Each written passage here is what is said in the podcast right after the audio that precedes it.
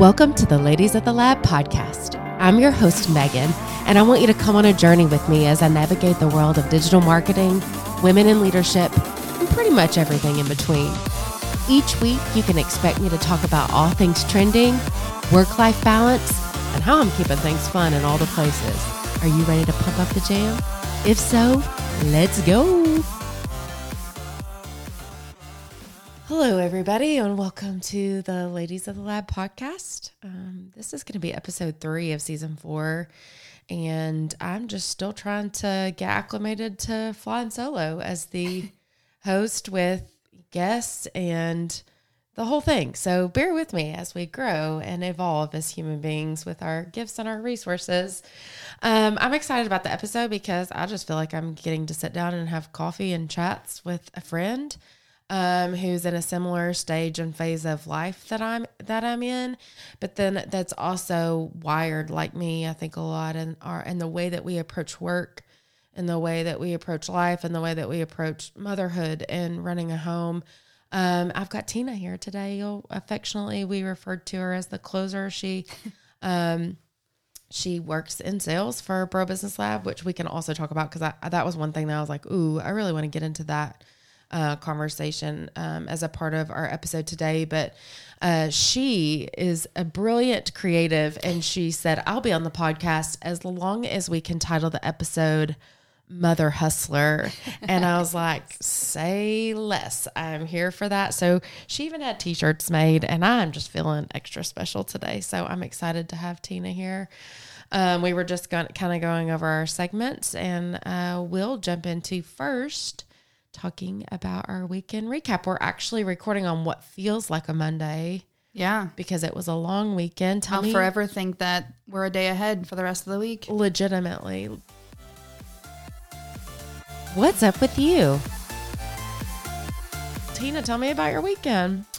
Um, so my parents are actually in town from Chicago, so that's super fun. They when came did they in, yeah, I was getting ready to say, when did they come in? They drove in Saturday. So they um they've been making it pretty much like every two months, which is great. Um, and so they got here really early Saturday, and we just chilled all day. Um, did some shopping, which we always do when we're here because there's so much to do.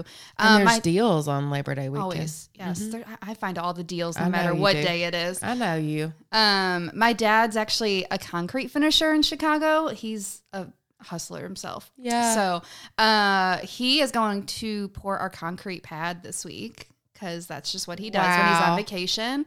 Um, if you're wondering where I got this, like you no. know, mother hustler from, it's my father. So my I, mom's great too. This but. is my brain always goes to logistics. Yeah. Do not tell me he's pouring a. What material and equipment and machinery does one need, just in case we need to start a side hustle? So he brings all of his like finishing tools, like the things to spread it even. Yeah. And he's also very creative. Like he's an artist as well. So he'll do like fancy finishes on the concrete. He can do stamped concrete to make it look like wood planks. He's so just incredible. Cool. So um, our neighbor in our uh, backyard, who wanted to do like pads for the gr- the grills and stuff. So yeah. he's like, yeah, I'll knock it out while I'm there. So you just have to pay for the concrete? Yeah.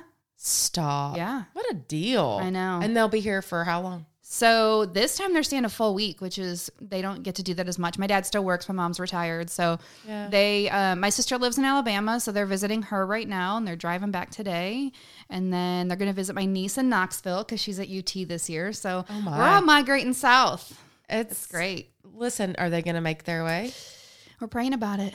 That's We've been praying good. for many years. So uh, he has to finish two more years in his uh, union and hopefully make the move. We would love to have them here. Are your kids just thrilled? Obsessed. Yes. Here's the thing. I didn't grow up with my parent, my grandparents close by. And so we always had to travel to, you know, Virginia. So seven, eight hours to get mm-hmm. to see my grandparents. And that didn't happen very often. And both of my kids have their grandparents in town.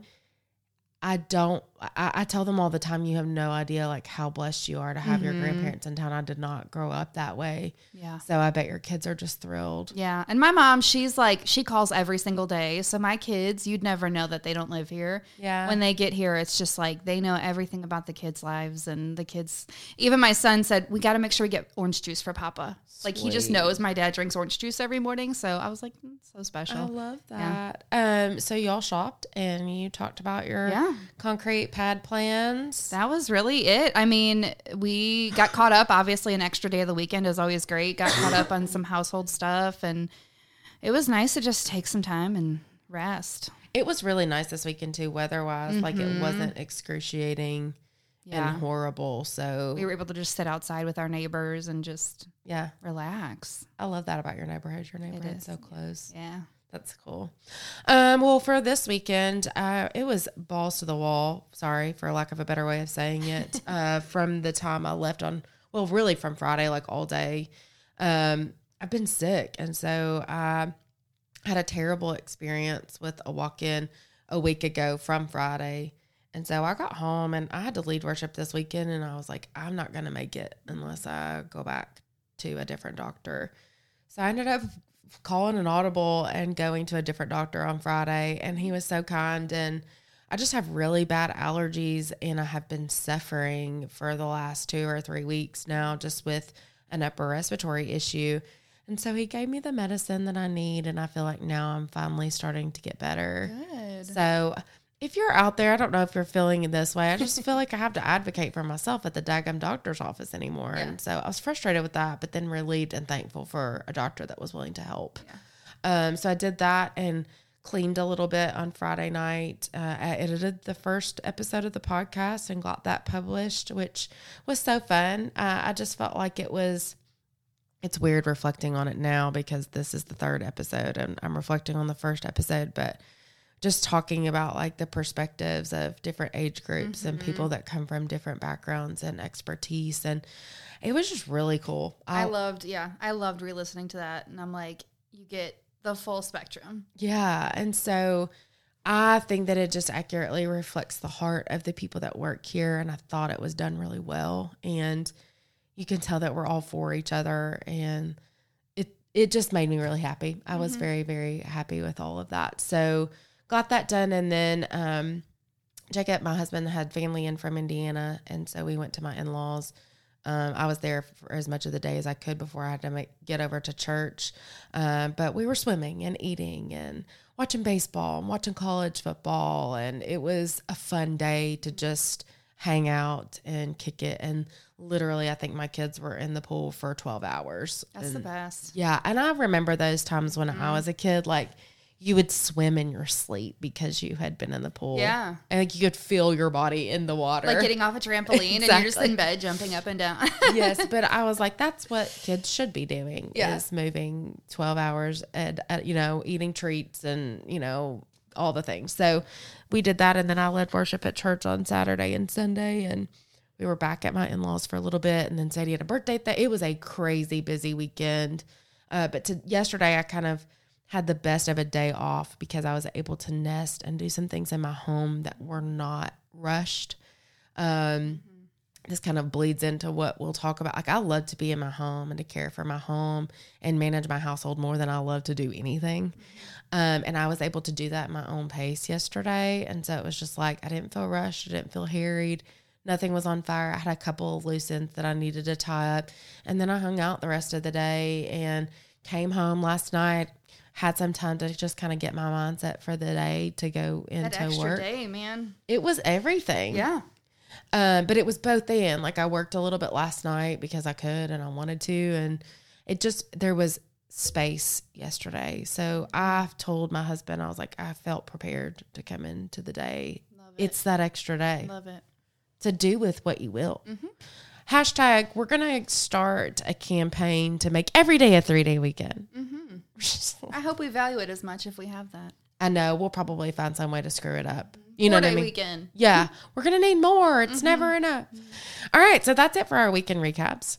Tina, do you have a favorite right now? Something that you are just in love with that you can't stop thinking about or watching or eating or putting on your face? That's my favorite. Um, yeah, my I'm all about some WaterTok right now. Oh my gosh, yeah. We got on WaterTok this. Uh, I almost said Christmas. It's not Christmas yet. This summer. Yeah, we got like a little. I'll let you keep on, and then I'll. Yeah, tell you I'm how. all about the flavors, uh, the packets, all the things to flavor my water. What are you drinking from Sonic right now? That's a Coke. Oh. I needed a Coke. No judgment. Um, but I love like the big. I got a fake Stanley, of course. Um, and just always have it filled up. Which I'm not a huge water drinker. I do not like. My husband has to tell me like a child to yeah. drink my water. Um, and I say it's because when I was a kid, I had like kidney problems. So yeah. you know, you force fed me water. Now I don't want it. Yeah. But I just, I mean, it gets me to drink water. And there's plenty of people who can argue with me that it's not as healthy. But if I'm drinking two Stanleys a day of flavored water, that's probably better than nothing. Step out, step away from me yeah, exactly. with your judgment.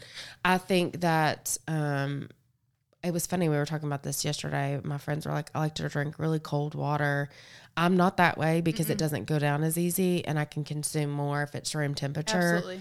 But we got on WaterTok and I mainly got, me and my girls, we sometimes decompress while watching TikTok. My girls got on WaterTok and Sadie was like, we need a organizer for our flavored packets. Uh-huh. You go to Dollar General, you buy all the flavor packets at Dollar General for nothing. Yep. I was like, we'll get all the way to get my kids to drink water. Mm-hmm. And so if you have a problem with the fact that there's artificial powder, whatever in there, walk away because my kids are drinking water now. Exactly. So and I fun. only use one packet for my whole Stanley. Like some of them are really potent. Yeah. Like the Kool-Aid ones. I would agree. But I do love that tropical punch. It takes mm-hmm. me back to mm-hmm. my childhood. It does, but no sugar. No sugar. I'm sure there's something else making it taste. So, well, it's artificial. Whatever. I know. I, I always say you got to pick your poison. Water's water. It, water is water. um, but I was going to say something. Um, oh, the other thing is we don't get the ones that have like energy or no. anything like that. It's just zero sugar mm-hmm. pouches. Aldi has a good iced tea too. Oh. That's amazing. I have had some good and bad experiences with the mixes from Aldi. But mm, that's I think probably that that's, the only one I would stick to. But I pr- it's pretty much anything at Aldi like. I have never yeah. had a truly awful experience with anything at Aldi, but I have some things where I'm like, nah, don't like that as good, but Same. It's fine. Yeah. Okay. Um, my current favorite, I got to connect to the Bluetooth here for this. So, so for my current favorites, I can't stop watching the, I know it's September now, but the August challenge with the Taylor Swift song where they pick up the animal and they spin the animal in a circle. Have you seen this? I don't this? know if I've seen that one. Oh, I'm about to show you. I'm about to show you what's up. All right. So it's, I love Taylor Swift. I'm on Taylor Swift summer right now. Like I can't get over her, but it's the sound from the song August and you strap the camera to your neck and you go pick up your pet and then you just spin it in a circle.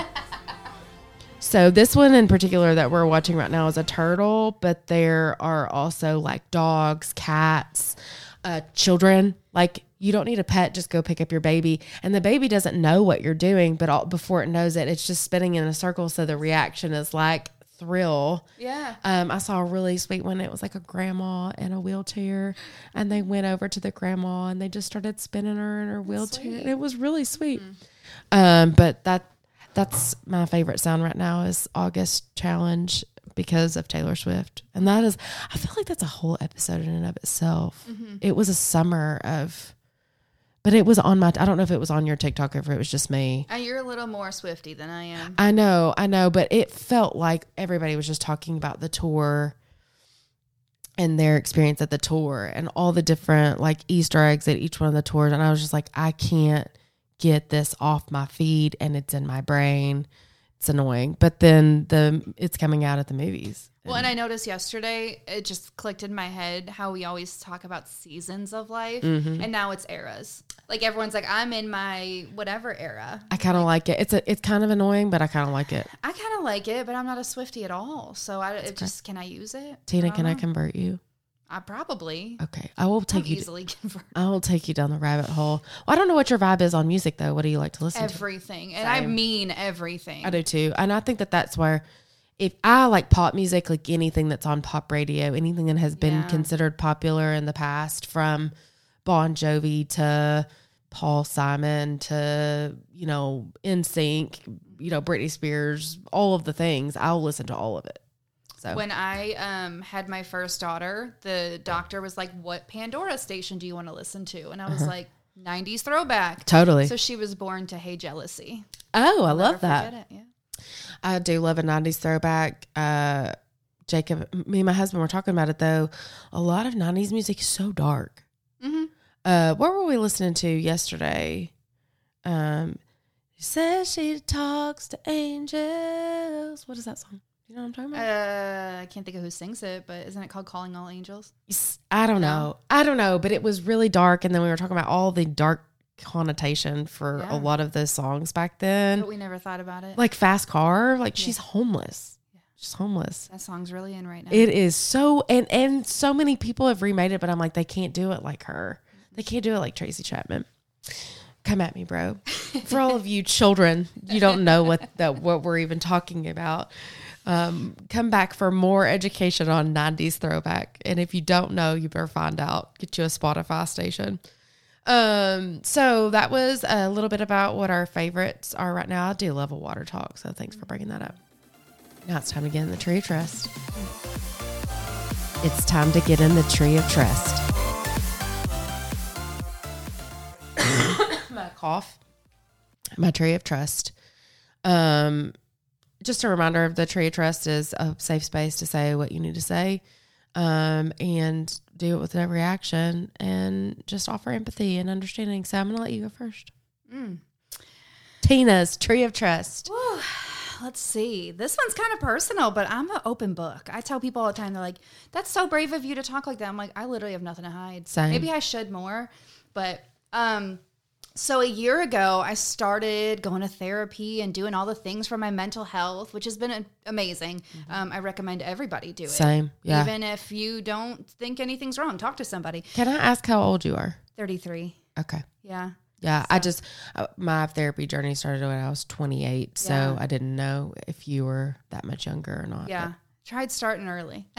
Right. Um But I, so I take some medicine now for my anxiety, which mm-hmm. is not even that bad, but I'm more of like, I mean, appropriately for the title of our episode, I don't stop. Yeah. There's no stopping at all. And sometimes I was like, I need help stopping. Like I literally cannot. Um, and so it's been really great this whole year to like journal through that and figure out like how I've changed and notice moments where I just let myself rest mm-hmm. and don't. Like talk myself down out of it. Yeah. Because in the past I would say, okay, I'm going to take a rest day. And then I would, and I'd be like, wow, what a lazy thing to do. Or I got nothing done today. And now I'm like, I rested and it was okay. Yeah. So we're coming up on a year here and um, I'm looking to get off of it. That's which exciting. Is, ex- yeah. It's super exciting.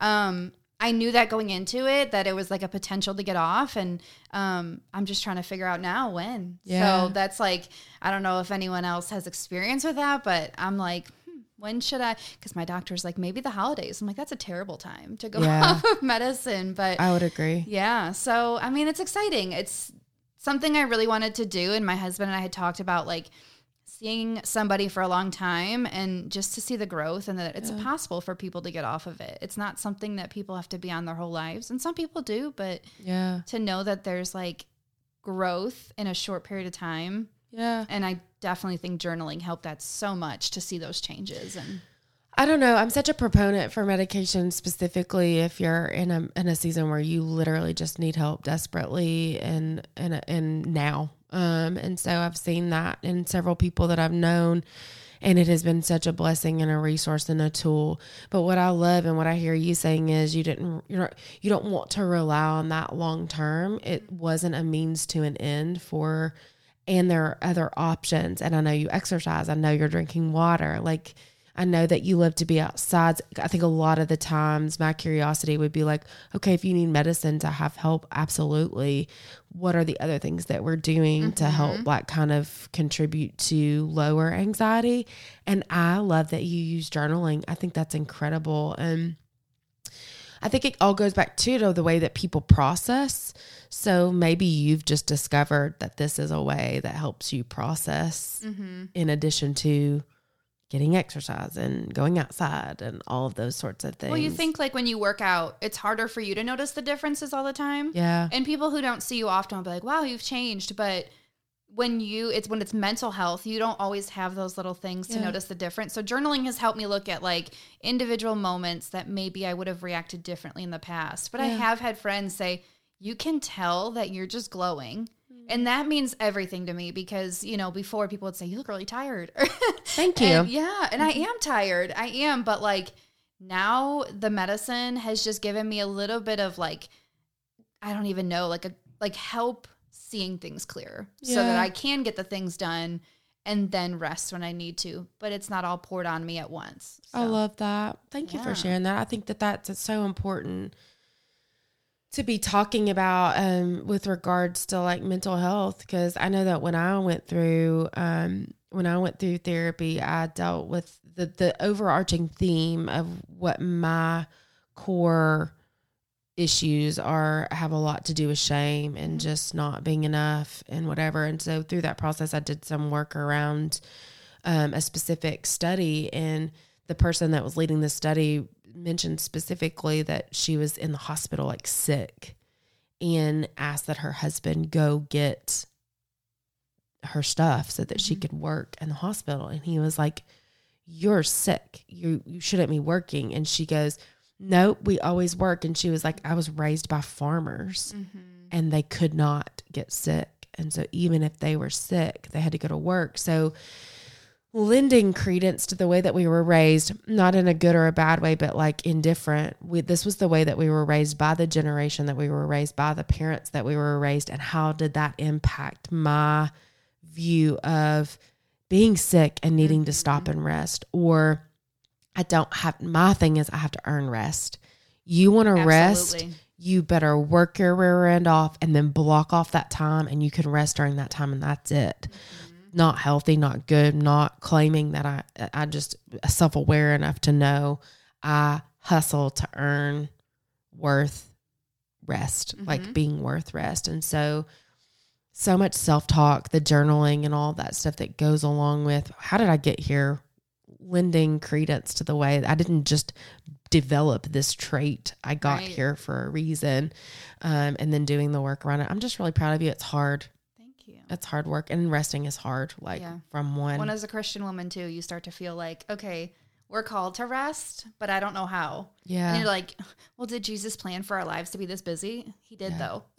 yeah. So it's, it's very like you have, there's so much there, but I love that our generation is so much more open about totally therapy and medicine and mental health, because I just, that makes me hopeful for the future and everyone's mental well, health. Well, it makes you not feel so alone. Absolutely. Like, and for so many people to cheerlead and champion going to see a therapist, mm-hmm. like it's awesome. If you can afford it, it's also a luxury. Yeah, that too. And you have to say, I had to save yeah. for it whenever yeah. I went I had to give it. things up to do it. So. Yeah, and that's hard, but it is what it is. I, t- I will tell you one thing that I did last year was I committed to have Sabbath on Sundays and rest, mm-hmm. and, and I built in time so that I could do that. And so going back to like, did he understand that we were going to be this busy? Yeah, he did. And that's why he made a day for it. And so I saw the benefit from that. And I almost wish that I would have built that in yeah. this year, but I didn't. So maybe for next year. There's always next year. There's always next year. Okay. My tree of trust. I felt so good after I shared with Faith what my tree of trust was going to be, because she just confirmed it. And I was like, thank you, Lord. We have gotten direction here. Um, my tree of trust is a lot, a lot over the last year, specifically with, I really like your shoes. Thank you. Sorry. Squirrel. Um, a lot over the last year was specifically like work, falling into my role and learning all the things that I needed to learn in order to do what I do now at Borough Business Lab and in digital marketing. I think oftentimes it's really hard to differentiate, but then know that there's a real difference between being at capacity mm-hmm. and being overwhelmed. Mm. Um, I think that as we are learning how to do something, it can be very overwhelming, but that's where we need to shift the way that we work versus saying, I can't do anything else. Like mm-hmm. I'm at capacity. Um, and, and Faith was like, it's so weird that you were saying that because blah, blah, blah, blah, blah. And so I think we're in, we're in a season of learning or integrating or growing in responsibility or trying something or doing something new. We almost have to like time block and say, I'm going to learn to do this thing, knowing that it's not going to be learned fully for another six months. Absolutely. Um, I think when we think capacity, we need to fully check off the thing and move it so that we can invite something else in. And there's a real difference between being at capacity and just being overwhelmed. And that's where I just kind of told myself, you're not at capacity. You might feel a little overwhelmed, but for this season, you're going to have to shift the way that you work mm-hmm. in order to appease the feeling overwhelmed. So for me personally, that is setting proper expectations. Like everything is not going to be done tomorrow. God help me if I don't get that in my head, because my job is never done, period. It will never be done because it's not a project that you check off and go, this mm-hmm. is done forever. Nope. It is an ongoing, um, ever changing, never stopping line of things. And so I think for me, it is a shift of perspective, but then also the way that I approach and tackle the work. And one thing that really helps me is physically going back to the journaling, physically going back to a pen and paper, mm-hmm. writing all of the things down. And then just like with my grocery list, I put it in order at the grocery store, and that makes my, that makes my capacity much bigger and the, the task much less overwhelming mm-hmm. if there's a plan of attack. And so perspective, making a list, and then deciding where I'm going to start and working my way down in order of importance makes all the difference in the way that my days flow. So I think our tendency is to go, I'm at capacity. I need to get somebody else to do this, or you do this, or I have to delegate, or I need to call in reinforcements.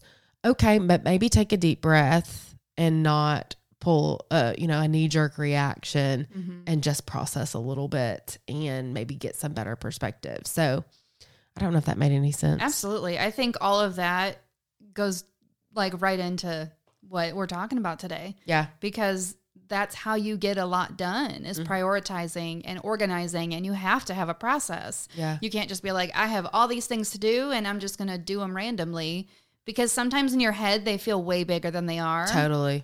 Paper gets it all organized. It does. But then I think also there have been times where I'm like, I can't make a list. I have to just jump in and do something. I have to start. Yeah. And then sometimes if I do just start, it all becomes very clear. But I think that's where I have a little bit of like A D H D. Like mm-hmm. I'll procrastinate before I'll just go and do it. And then once I do it, I'm like, oh, that wasn't that big of a deal. Mm-hmm. Or Absolutely. Now it's done and I feel so much better. I wasted so much time Always. Stewing over it or what have you.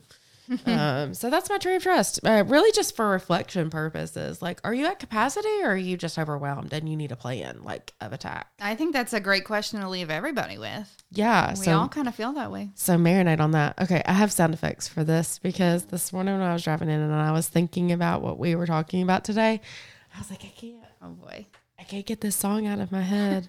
And I don't know if this is going to be your vibe or not, but we're about to find out. They'll come and get me for copyright issues.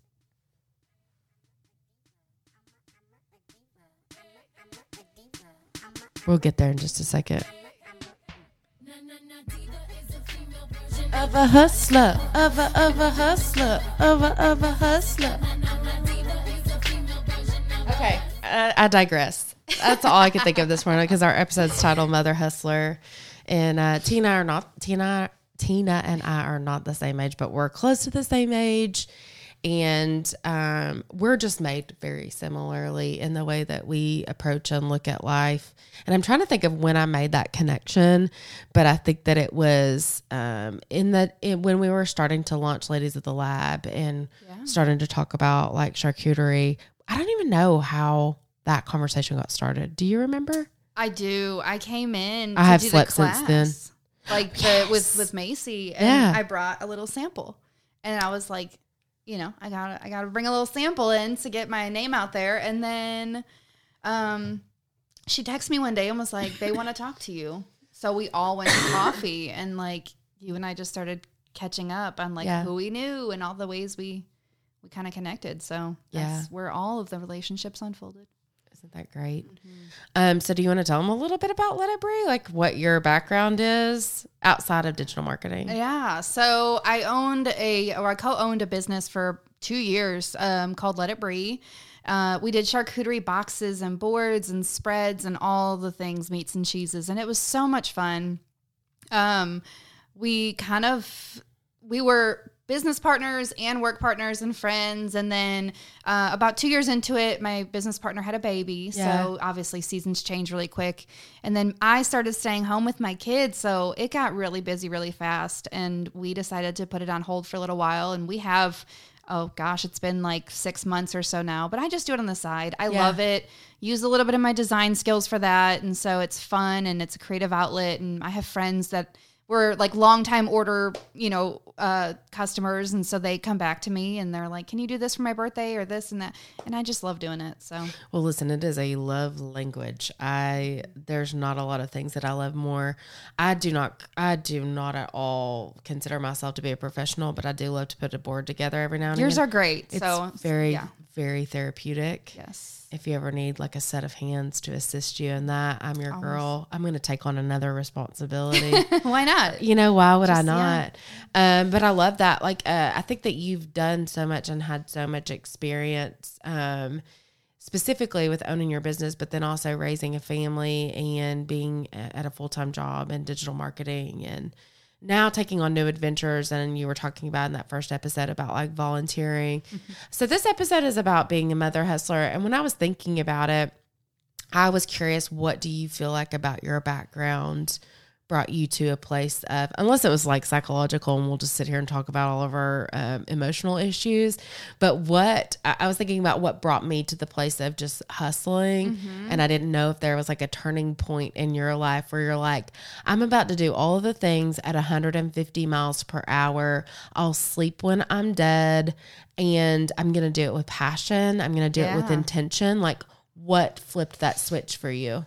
There's a lot. I mean, obviously I mentioned last podcast, like I'm from Chicago. We're very fast paced. Yeah. Uh, I've had to learn to like talk slower here, but I was raised by a working mom who was uh, a single mother for a while from, from my, you know, with my three sisters, and she, she made it. Like, she did everything she could to raise those girls and give them a great life. And then had me, and um, my dad is sixty years old and still pours concrete every day of his life. Yeah. Like, he's a hustler. Um, but always knowing that whatever you did, give it one hundred ten percent because you never know who's watching. Yeah. So whether you're Integrity. flipping burgers mm-hmm. or you're, you know, top of the world, I don't know, you're president, like, you always show respect. You do your job one hundred ten percent. Yeah. And that has always worked for me. Um, so I don't know, like, just between that and, and living in a fast paced lifestyle, but knowing that I was going to be a working mom just because I, I didn't know otherwise. Yeah. I never wanted to stay home. And I don't say that to be like, ugh, I don't like my kids. No. I, I just never felt called for it. I, I felt like my kids respond to other people better. Most kids do, seems like. But um, it just was never in the books for me. And then COVID happened and I had a newborn baby, two weeks old, and a two-year-old and a three-year-old. And I was like, Lord, help me. Everybody's in one house. We're stuck in here. And I took on the homeschooling thing. And I was like, this just confirmed it's not for me. Totally. So I worked a full-time job through the pandemic with three babies in daycare and knew that we had to pay for that somehow. And so I would pick up side jobs or like, you know, uh, freelance work in social media or whatever I could. I'm all over Facebook Marketplace. If I haven't touched it in my house, it's getting sold. Like, yeah. there's people in my neighborhood who joke about me being like a garage little store because we're always selling something. But I, I don't know if it's like psychological that I don't want to ever go broke, which I don't, I don't think we could. We could do with, the deep dive there. If we, no, I, I'm, yeah. I think, I think that it, I think motivation is a huge thing of what drives a person that is going one hundred fifty miles yeah. per hour, but usually at ten out of ten on each of those things. Like, you're, you're not an under, there's not a thing about you that's underachieving mm-hmm. and you want to do everything really well. And I could see where not wanting to go broke would be a great motivator yeah. for anybody, yeah. honestly. Um, so I was thinking about, for me personally, this is just full transparency. I think that, again, mine goes back to like my shame, my psychological issues. Um, but mine came from a place of pride. Like mm-hmm. I moved out um, when I was seventeen and I got my own apartment with, I had, my brother was my roommate, and I worked a job, and I went to, um, I went to school. I went to uh, just a community college, my first year in college. And um, my dad paid for my school, so I wasn't working to pay for school. But there was something in me that was like, you can't ask for help financially mm-hmm. once you're out of the nest. And I never went back and asked my dad for money after I left. And so, excuse me, for me, it was more of like a means of survival. Like, you're on your own, kid. Mm-hmm. Like, you can't go home out of pride in, in an ugly spot. You can't go home and ask for help. But I think now that it impacts the way that I operate, and I don't ask for help very well. And if I do have to ask for help, it is a source of shame for me. Uh, so I have had to just kind of reflect on the fact that I always was working and working a couple of jobs if I had to, um, even into the season when I was married. You know, if I needed to make extra money, I was always willing to do that. And sometimes I would overextend and bite off more than I could chew because there was an opportunity. Mm-hmm. Um, and just because there's an opportunity doesn't mean that you should take it. Um, be- Someone, no one's ever told me that one. Right. Well, and I think, I think going back to therapy, like if I was resentful, or if I had a bad attitude because I was exhausted or didn't really want to do the job, I just took it was because if I was resentful and bitter and ugly and gross, then that was on me. That had mm-hmm. nothing to do with the person that made the offer or Jacob, because he never asked me to do it. I always just was going for it. I had to really ask myself, why are you doing this? Mm-hmm. Is there a real need that you have to meet? And if you do have to meet it, you're going to have to just suck it up, buttercup. If you're just doing it to feel better about yourself and say that you did something and that you were just superwoman, then shame on you. Like, you can't resent with that kind of motivation. Right. So you're going to have to fix your crap. Um, and so I think for me, the origin of becoming a hustler, now mother hustler, came from a place of pride. Like when I left the house, like I was going to do whatever I needed to do to make ends meet. And even have to check myself in with, with pride now, I would I would say I would rather be naked and hungry than to go back and ask my dad for money. Mm. And so I'm like, ooh, that's messy. And then that seeps into a lot of other mm-hmm. motivations and things like that. So at home, thinking about all of the different plates that we spin being working moms, um, and we can get to, you know, motherhood. Do you do the finances and budget at your house? So we do it together because Ooh, that, that, um, that trigger, trigger warning, that well, triggers me. You can understand this. So when our church used to host the the financial peace courses, my husband and I led that at yeah. the church. So so proud of you. Thank you. We did that when this also relates to our story. So we we took the class when I was pregnant with my son, and I was thirty-eight weeks pregnant when we started. The only class I missed was because I was delivering him. Oh. And then I brought him one week old to the next class because I was like, we need to get out of debt. We're not missing a single class. Like, we're doing this full speed ahead.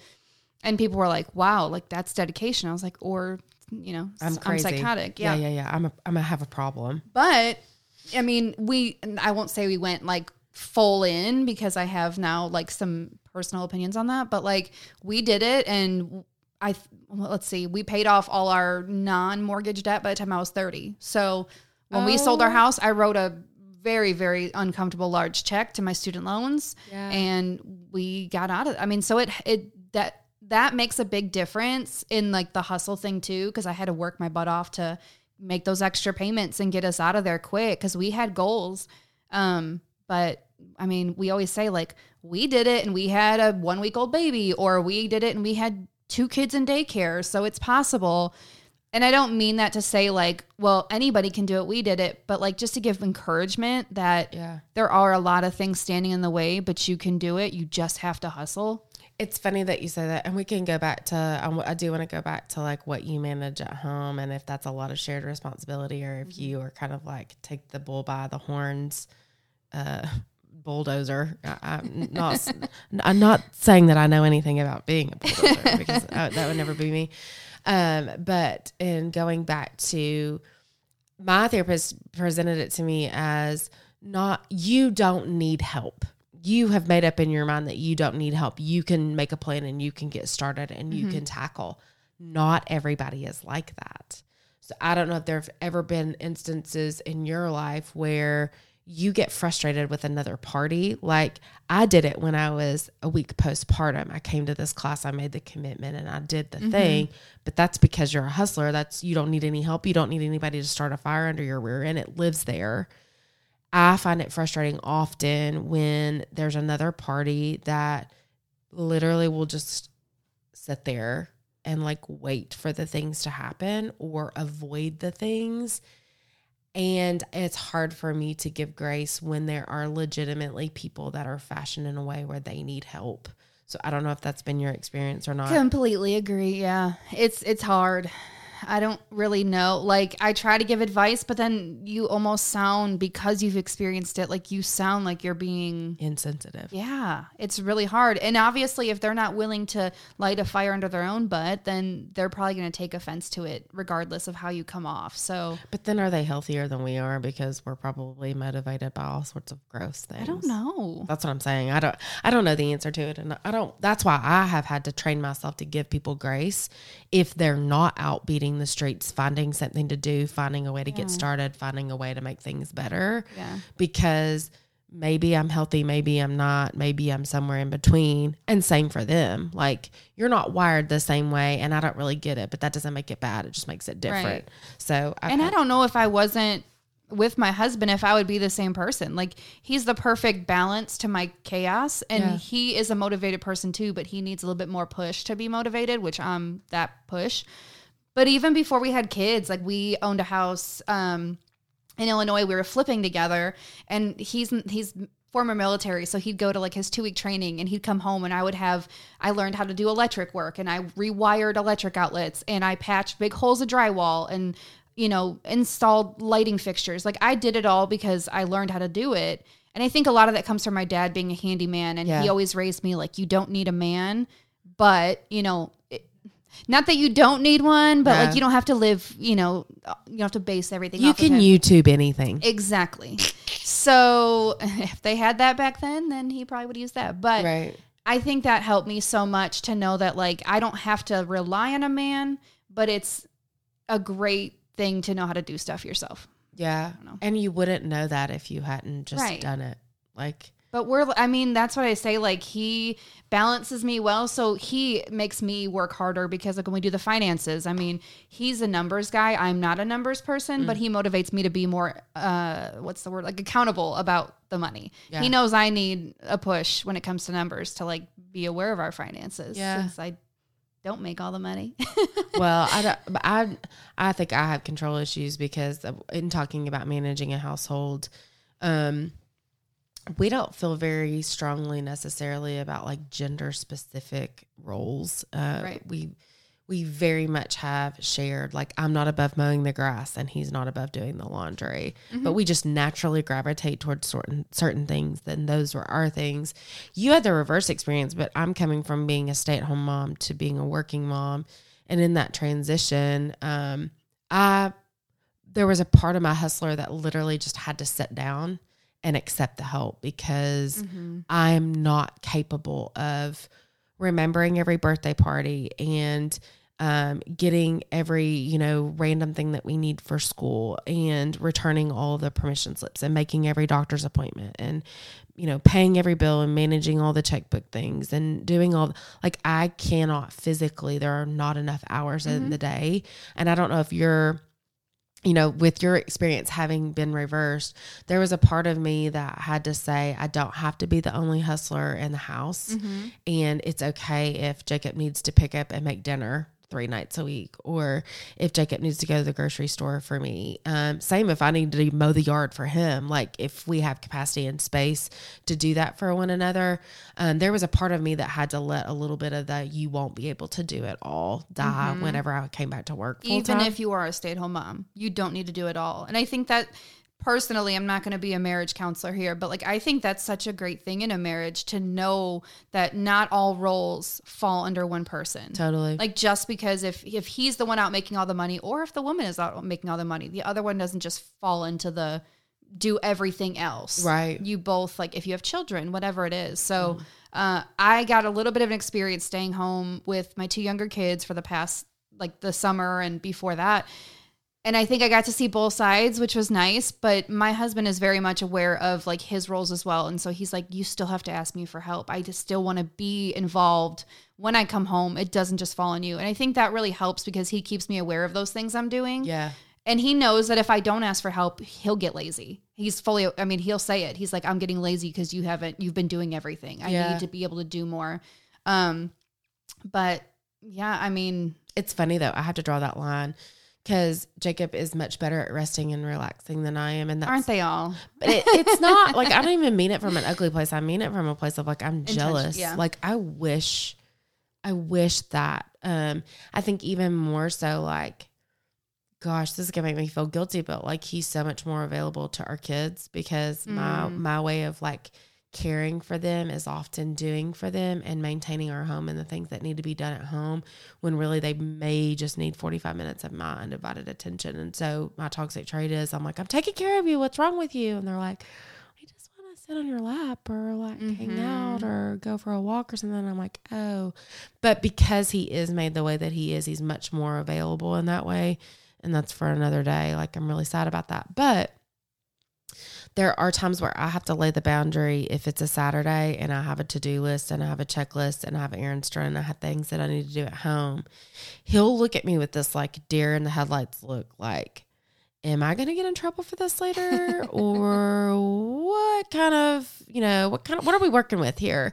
And I'll look at him and I will literally go, are you doing what you want to be, want to be doing? And he's like, yes. Like, is this loaded? And I'm like, no, seriously, are you doing what you want to be doing? And he's like, yeah.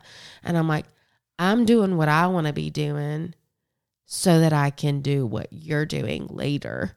Yeah. So it, for me, like getting the things done, having my list, having the things that I need to do prepares me for, earns me the right to sit on the couch and rest. But I am working with that end game in mind so that I have that time mm-hmm. blocked off, usually at the end of a Sunday afternoon or what have you. Um, but it's funny in thinking about reminding or I'll get lazy. Sometimes feels like, oh crap, I'm lazy. I'm like, nope, you're not being lazy. You're choosing what you want to do. I'm choosing what I'm going to do. No judgment, no resentment, no mm-hmm. whatever, like let yourself off the hook. So I think we've just had to learn to communicate over the years.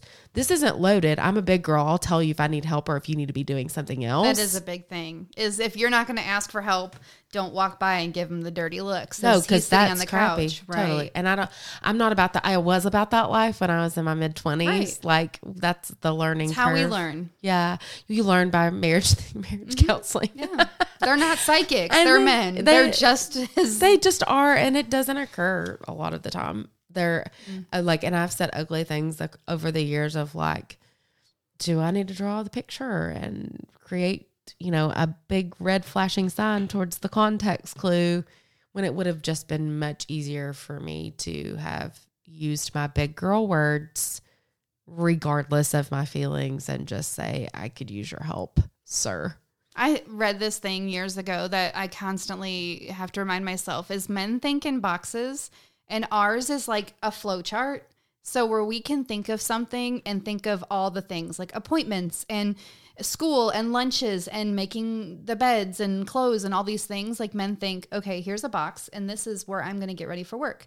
I'm going to shut that box to open the next box to drive to work. Like they can't have all their boxes open at the same time. I wish that I couldn't. And that's, I think that's okay. Like once you realize it's a thing and it's not just yeah. your husband, like it's okay. You let them off the hook.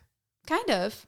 Well, and then you're like, give them grace. Not everybody can be made like us or we would all run over each other. there would be less children in the world if men carried children, like all yeah. the things. Well, there's a reason that we are. I think you and your husband sound a lot like mine and mine. Like we are a great yin and yang. Like if we had both been psychotic hustlers, we would have eaten each other for lunch. Like Absolutely. It would have been dog eat dog in the yeah. house. Um, so this is a, I, I hesitated to bring this up mm-hmm. when it comes to um, our generation because you're a millennial. Mm-hmm. I, sure. I'm probably an older millennial. I think you're more of like a middle millennial. Um, the generation behind us in thinking of the fact that you're kind of like me in if you needed to, kind of that single mom mentality, if you needed to shovel doo-doo or sling burgers at a fast food restaurant or work a graveyard shift at Walmart, you would do that in order to get the things done. one hundred percent. I I do think that I see a shift in the generation behind us that's not as willing to pull themselves up mm-hmm. by their own bootstraps. Now, I'm not saying that's right or wrong or indifferent. I think it has to do with the way that we're raised. Right. But don't we agree that at some point that hustle and that drive and that self-start and that responsibility of caring for myself has got to kick in somewhere with some balance somewhere in between. Mm-hmm. I always say you're not too small for any job. Yeah. So even uh, if you're the highest ranking general, like you can still scrub tile with the privates. Like yeah. there's no job that's too small for you.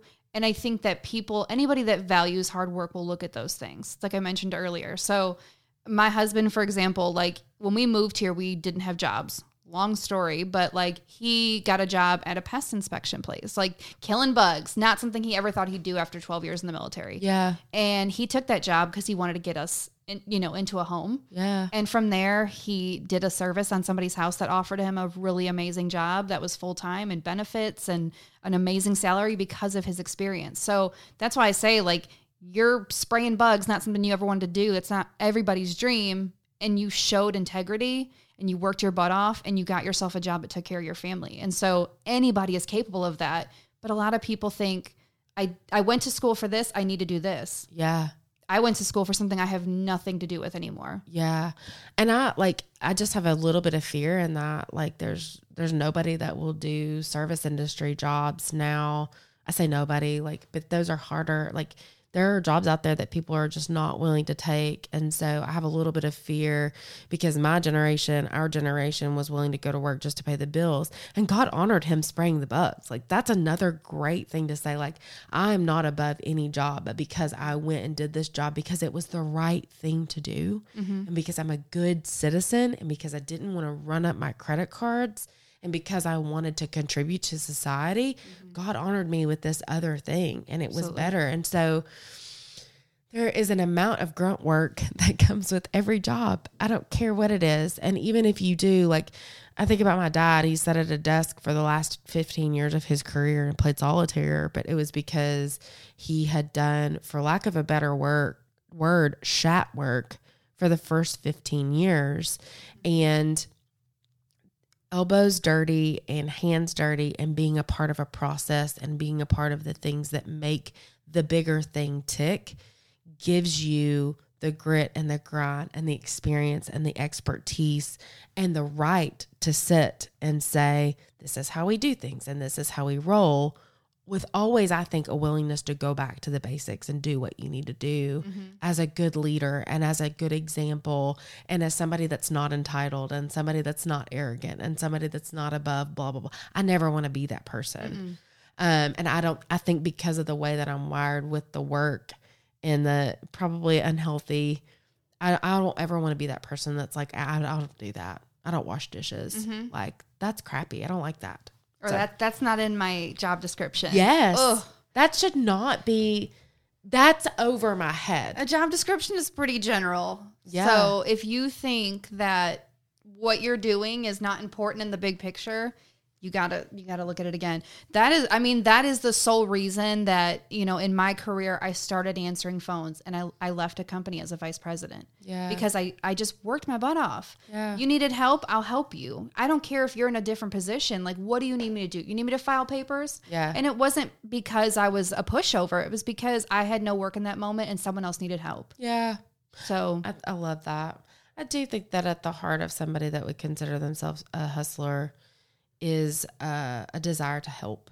I, I I think of the things that motivate me in the areas where I'm just like nose to the grindstone, will burn myself to the actual ground, is from a place of I want this to be the best that it possibly can be. I want it to make somebody else's life easier. Yeah. I want my husband to be well cared for, my kids to be clothed and to enjoy the things in life that they deserve. Like, there's a heart of like provision and abundance that I want to provide in each one of those areas.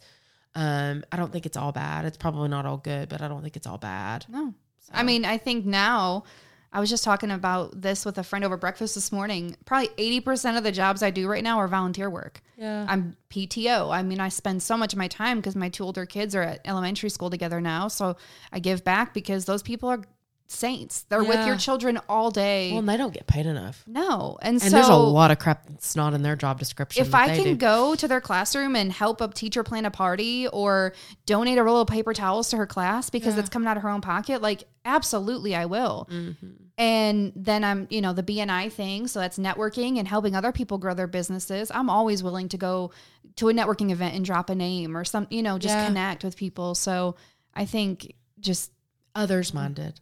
Yeah. It's not all, it's not all bad.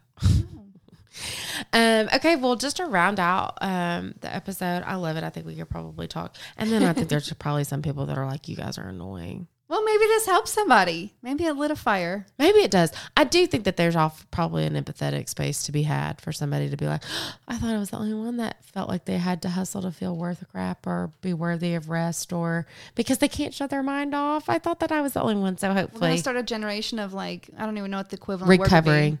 Recovering hustlers. Like what's what's a Swiftie, like a version of a mother hustler? I mean, my my quasi healthy hustler era. Ooh. I don't know. Um, well, let's round off the episode. I want to talk a little bit about bringing it back to the Borough Business Lab. Mm-hmm. Um, if you didn't know this, this is a fun fact about me. Uh, my career in general, my first big girl job was in retail sales. I managed a vacuum cleaner store. Uh, and oh, you did tell me this. Yes, I ran, um, uh, two, me and my sister actually co-managed a Murfreesboro franchise and a Cool Springs, uh, franchise.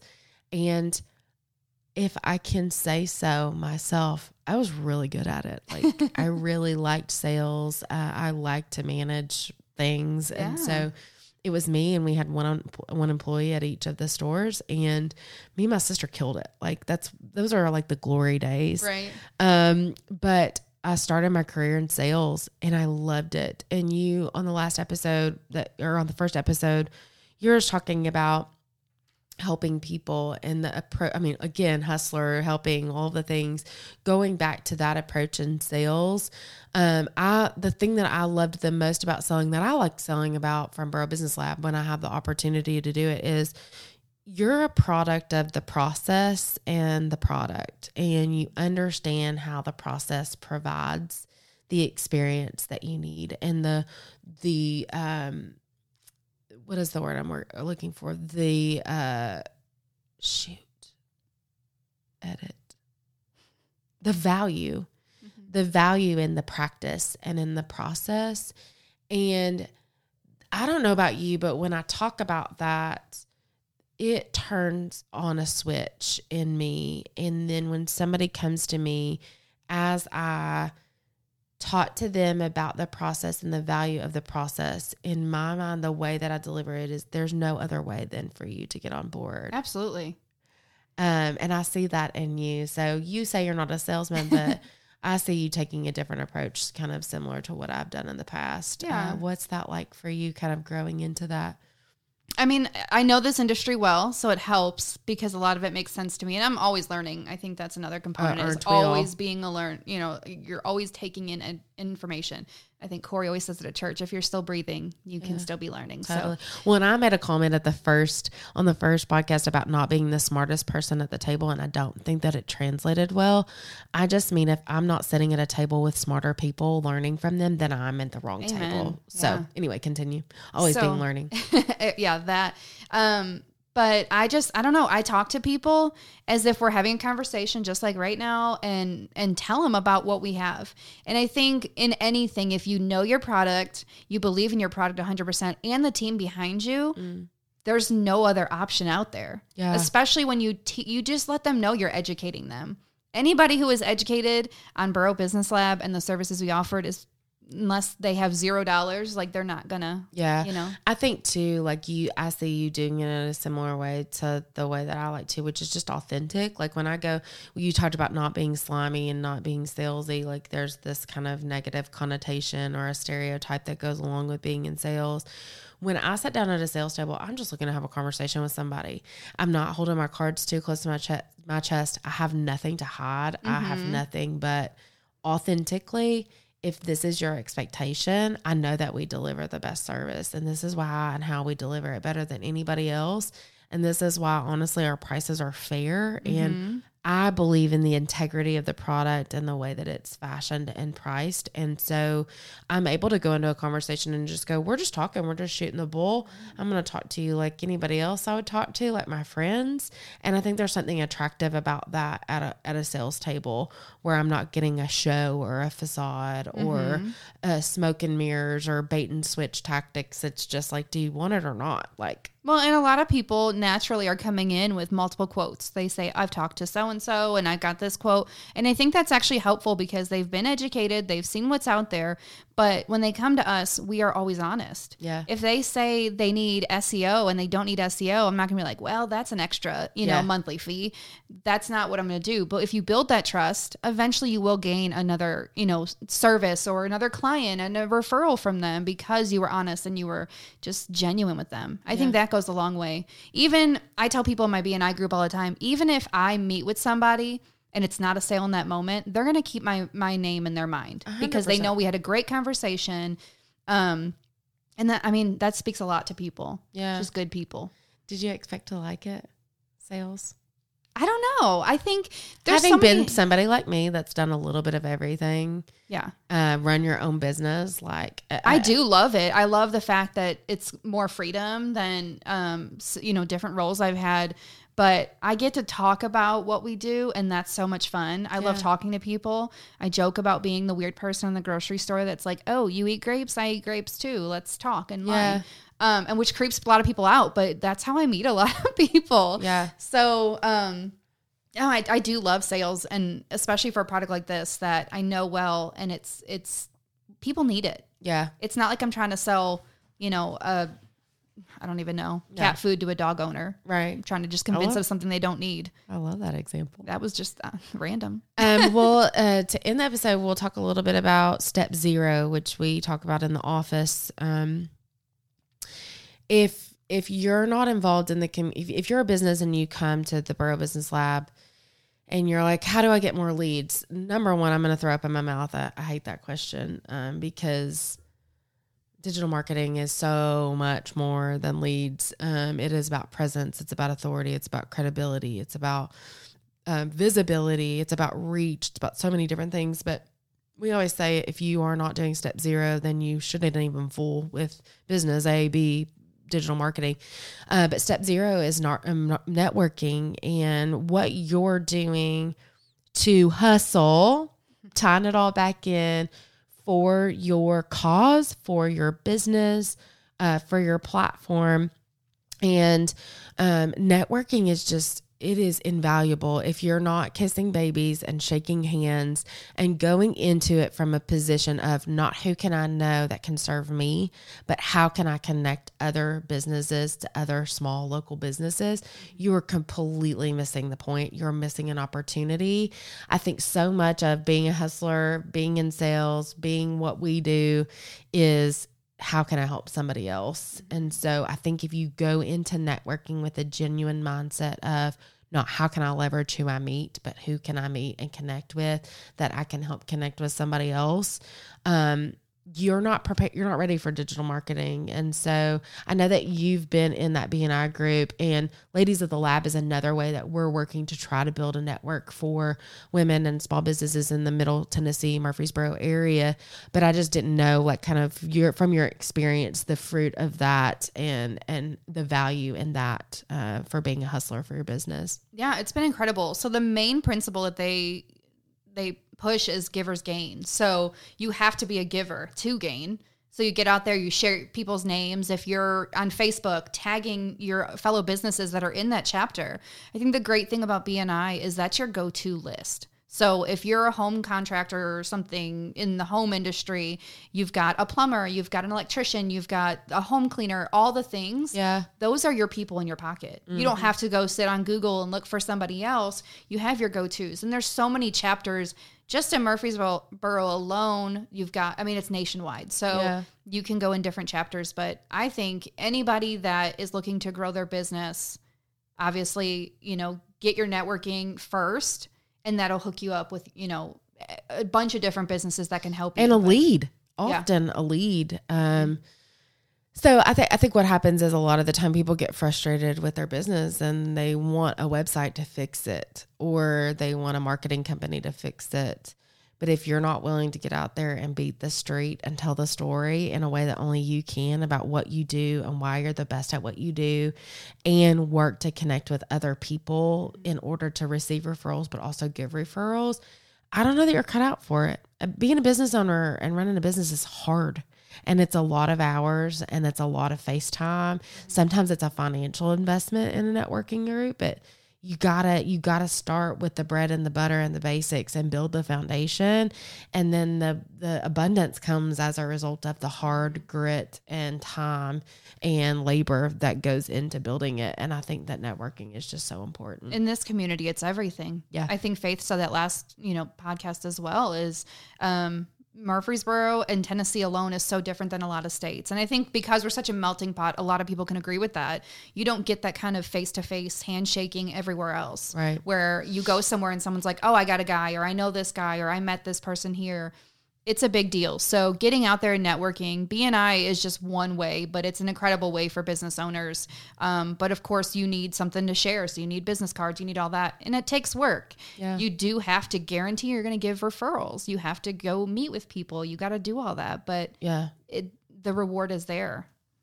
Well, if you're feeling inspired about networking, um, it is the plan to have a Ladies at the Lab networking event, hopefully um, in November. And it is scary and it is intimidating, and a lot of environments and settings where you can go and network are just a lot. And what I have such a passion and desire to do is to create a safe and fun space for people to come and share about what they do. And I have... I've seen that happen on small scales, like at a smaller group, like at a, a nutrition shake shop. And I've seen it happen in a group of fifty women. And I see those ladies continue to connect over social media and tag each other and stuff and refer, refer people to stuff. If it is something that you know you need to do for your business or to get your feet wet because you're starting a business, I would encourage you to just D M me. Um, you can email me at Megan at borough business lab dot com, Megan with an H, please, at borough business lab dot com, and ask or um, inquire on our website about our next networking event um, so that I know to keep you informed when that time comes. I'm sure Tina will be there. Other ladies of the lab will be there. It's our goal often to have it at a female-run business or their place of business, um, but then also to invite other people uh, maybe that uh, we want to connect with or that have connected with us at other events or that were referred to us, so that you can just come and start talking about what you do and believe about what you do publicly um, and in conversation with other people. And then you'll never know who you would meet mm-hmm. that may connect you with the one, or that may encourage you to do, or may have practiced this thing and it really worked for them. Uh, so uh, D M me or email me and I'll get you connected for our next event, because that's kind of the passion and the desire behind what we do here. It's just for a place for people to feel seen and heard and uh, to get their name out there. Um, but Tina, thank you so much for being on this episode. Of course, thanks for having me. Do you have any final closing notes? Stay hustling. I know. Every day I'm hustling, hustling, hustling. Um, anyway, follow us on Ladies of the Lab podcast on Instagram. You can listen to our podcast on Spotify, Apple, anywhere where you normally um, listen to uh, what your whatever your platform of choice is. Um, you can find my personal Instagram tagged on the Ladies of the Lab podcast. We also have uh, Ladies of the Lab podcast spot on borough business lab dot com. Um, but I'll uh, thank you so much for listening, and we'll just look forward to being with you guys again.